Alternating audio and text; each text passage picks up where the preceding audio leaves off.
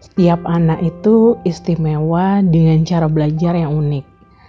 Halo, kenalkan saya Mirsa Arianti dari Malang.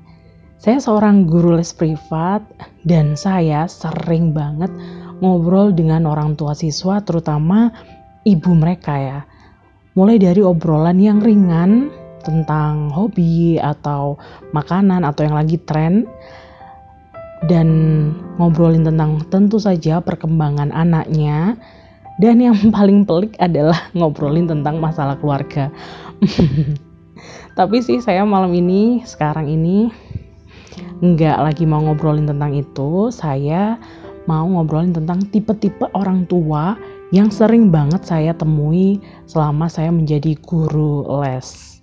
Nah, tipe yang pertama adalah tipe orang tua yang sibuk banget. Jadi ibunya ini sibuk banget bekerja dan anaknya itu dileskan setiap hari. Nah, pokoknya semua PR atau persiapan ulangannya itu beres dengan guru les, dengan saya ya. Dan kalau belum selesai, sebagian tugasnya harus mereka kerjakan sendiri, harus mandiri gitulah. Tipe ibu yang kedua adalah tipe yang sibuk banget, tapi pengen perfect, pengen sempurna. Jadi biasanya nih kadang ibunya tuh galak banget. Nilai 90 itu adalah nilai yang jelek menurut ibu ini. Dan ada tipe ibu yang ketiga, ini yang 100% ibu rumah tangga.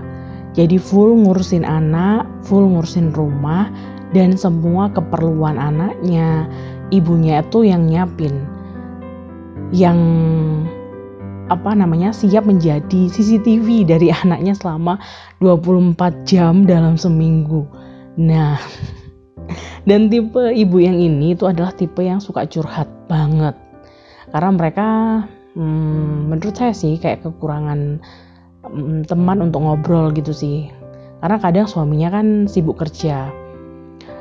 Nah, Setidaknya tiga tipe ibu tadi itu yang sudah dan paling sering saya temui selama ini. Dari ketiga ini, yang paling mengenaskan adalah anaknya. Sebenarnya bukan ibunya sih, lebih ke anaknya. Tapi disclaimer dulu ya, ini tergantung banget dengan lingkungannya. Jadi ini enggak 100% benar ya. Jadi banyak aspek yang membuat anaknya dan pertumbuhan anaknya tuh bisa beda-beda banget gitu sih. Nah ini yang pertama, dari pengamatan saya, ibu yang sibuk banget tadi yang pertama, anaknya tuh akan menjadi anak yang mandiri. Karena dipaksa oleh keadaan, mau nggak mau dia harus mandiri dan nggak bisa bergantung pada orang lain. Karena kalau tugasnya nggak beres, dia juga yang bakal dimarahi oleh guru sekolah. Gitu. Terus Berdasarkan pengamatan saya, kalau tipe ibu yang kedua itu adalah tipe ibu yang sibuk tapi pengen sempurna. Anaknya, saya perhatikan, anaknya tuh akan menjadi anak yang tertekan. Saya pernah satu kali mendapat murid yang mamanya itu uh, salah satu pimpinan bank. Jadi mamanya tuh sibuk banget kan, ibunya pimpinan bank dan saya datang ke rumahnya, saya ngelesi anaknya, saya bertemu dengan anaknya untuk pertama kali. Anaknya kelas 2 SD. Dan saat bertemu dengan saya, pertanyaan pertama yang ditanyakan kepada saya adalah, Bu Mirsa nggak galak kan? Bu Mirsa nggak suka mukul kan? Wah, saya shock banget sih kalau yang ini. Tapi yang lebih shock lagi adalah saat mamanya pulang kerja. Mamanya dengar bahwa anaknya masih belum menguasai materi untuk ulangan besok. Nah, apa tindakan yang mama, mamanya lakukan? Langsung lesnya di take over.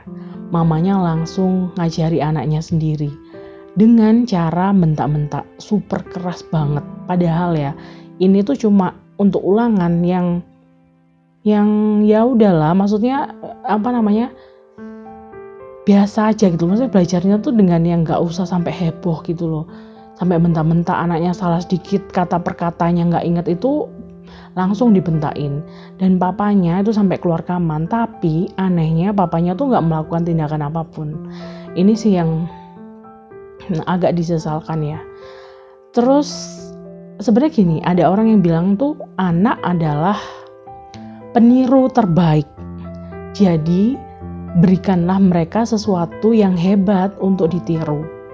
Nah, kalau dipikir kalau mamanya memberi contoh seperti itu tadi, apa yang akan dicontoh oleh sang anak? Ya, pasti udah tahu dong jawabannya. Ya kayak gitulah. Tapi ini berdasarkan pengalaman saya. Mungkin beda orang, beda keluarga, beda hasilnya gitu. Dan tipe yang terakhir ini tuh tipe ibu yang ada untuk anaknya yang 100% siap untuk menemani anaknya 24 jam siap untuk anaknya. Nah saya kebetulan mempunyai pengalaman mengajar dengan keluarga yang seperti ini dengan ibu tipe 3 ini hampir selama 4 tahun. Dan secara kebetulan anaknya juga unik anaknya tuh unik yang tipe belajarnya itu mungkin dia suka dengan mengeksplor secara langsung. Jadi kalau misalkan kita berhitung matematika gitu ya, ya dia akan lebih suka kalau belajarnya itu langsung dengan contoh nyata. Misalkan kita lagi belajar uang ya, ya udah berarti kita ambil uang-uangan terus kita bikin kayak pasar yang tipe-tipe yang kayak gitu. Nah, tapi sejak kecil sampai sekarang anaknya tuh udah kelas 1 SMP, anak ini tuh selalu disetir dalam tanda kutip oleh mamanya. Ya anu sih. Memang mamanya tuh berusaha memberikan yang terbaik, saya tahu. Saya tahu sebagai orang tua tentu akan menginginkan yang terbaik untuk sang anak. Tetapi jangan sampai kalau uh, kita itu melupakan kebahagiaan sang anak ini. Dan sedihnya ya, sampai sekarang anak ini sudah kelas 1 SMP, tapi semua hal selalu ditanyakan dan harus dengan persetujuan mamanya.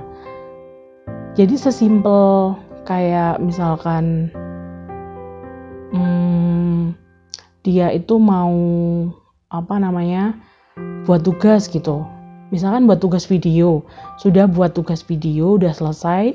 Nah video ini harus di approve dulu sama mamanya baru boleh dikirim ke gurunya. Dan selalu seperti itu. Kalau mamanya bilang ulang anaknya akan ulang. Kalau anaknya nggak mau maka akan terjadi negosiasi. Wah itu sih emang kayak agak terlalu sih. Tapi uh, karena udah dari sejak awal dari sejak kecil dari sejak TK itu dia selalu bersama mamanya, akhirnya si anak ini tuh nggak tahu apa yang dia inginkan. Bahkan sering banget dia hmm, nggak tahu tugas apa yang diberikan oleh gurunya. Sedih banget kan? Karena apa? Mamanya tuh selalu siap mencarikan jawaban, mencarikan apa agendanya, apa tugasnya, itu untuk anaknya. Hmm, jadi gini, dengan topik budaya baik untuk Indonesia baik, menurut saya kita harus membuat budaya yang baik ya. Jadi budaya belajar yang baik di rumah, gimana hmm, membesarkan seorang anak itu mungkin harus kita benar-benar perhatikan karena sekarang di zaman era pandemi yang semuanya serba online itu banyak perubahan, banyak hal banget yang berubah. Bahkan hmm, cara belajar anak-anak sekarang itu berubah banget dan instan banget karena sekarang ada Brainly, ada Google, ada YouTube, ada TikTok yang semua jawabannya tuh ada di sana. Segampang itu mengakses jawaban dan anak menjadi ya semager itu untuk belajar gitu sih. Jadi untuk para calon orang tua atau para orang tua sekarang hmm, menjadi orang tua adalah kebahagiaan yang sangat diidamkan oleh banyak orang ya. Menjadi orang tua tuh anugerah yang banyak orang juga yang nggak bisa menjadi orang tua karena mungkin mereka uh, tidak menikah atau mereka tidak bisa memiliki anak. Maka menjadi orang tua adalah sebuah anugerah dari Tuhan. Maka pergunakanlah ini dengan baik sih. Albert Einstein berkata gini, semua orang itu jenius, tapi jika Anda menilai seekor ikan dengan kemampuannya memanjat pohon, ia akan menjalani hidupnya dengan percaya bahwa itu bodoh. Ya, jadi karena kembali lagi ya ke statement saya yang awal, setiap anak itu istimewa, bahkan setiap orang itu istimewa dengan cara belajar yang unik. Maka tugas orang tua adalah menggali bahkan menemukan meracik meramu gimana supaya anak ini bisa menemukan cara belajar yang pas, bisa mengembangkan potensinya sehingga budaya belajar itu menyenangkan, bukan lagi paksaan dan itu bisa membuat Indonesia jauh lebih baik, jauh lebih berprestasi gitu. Oke, sekian dari saya. Terima kasih dan jangan lupa untuk nikmati, syukuri dan jalani sebagai orang tua serta libatkan Tuhan dalam mendidik anak-anak. Terima kasih.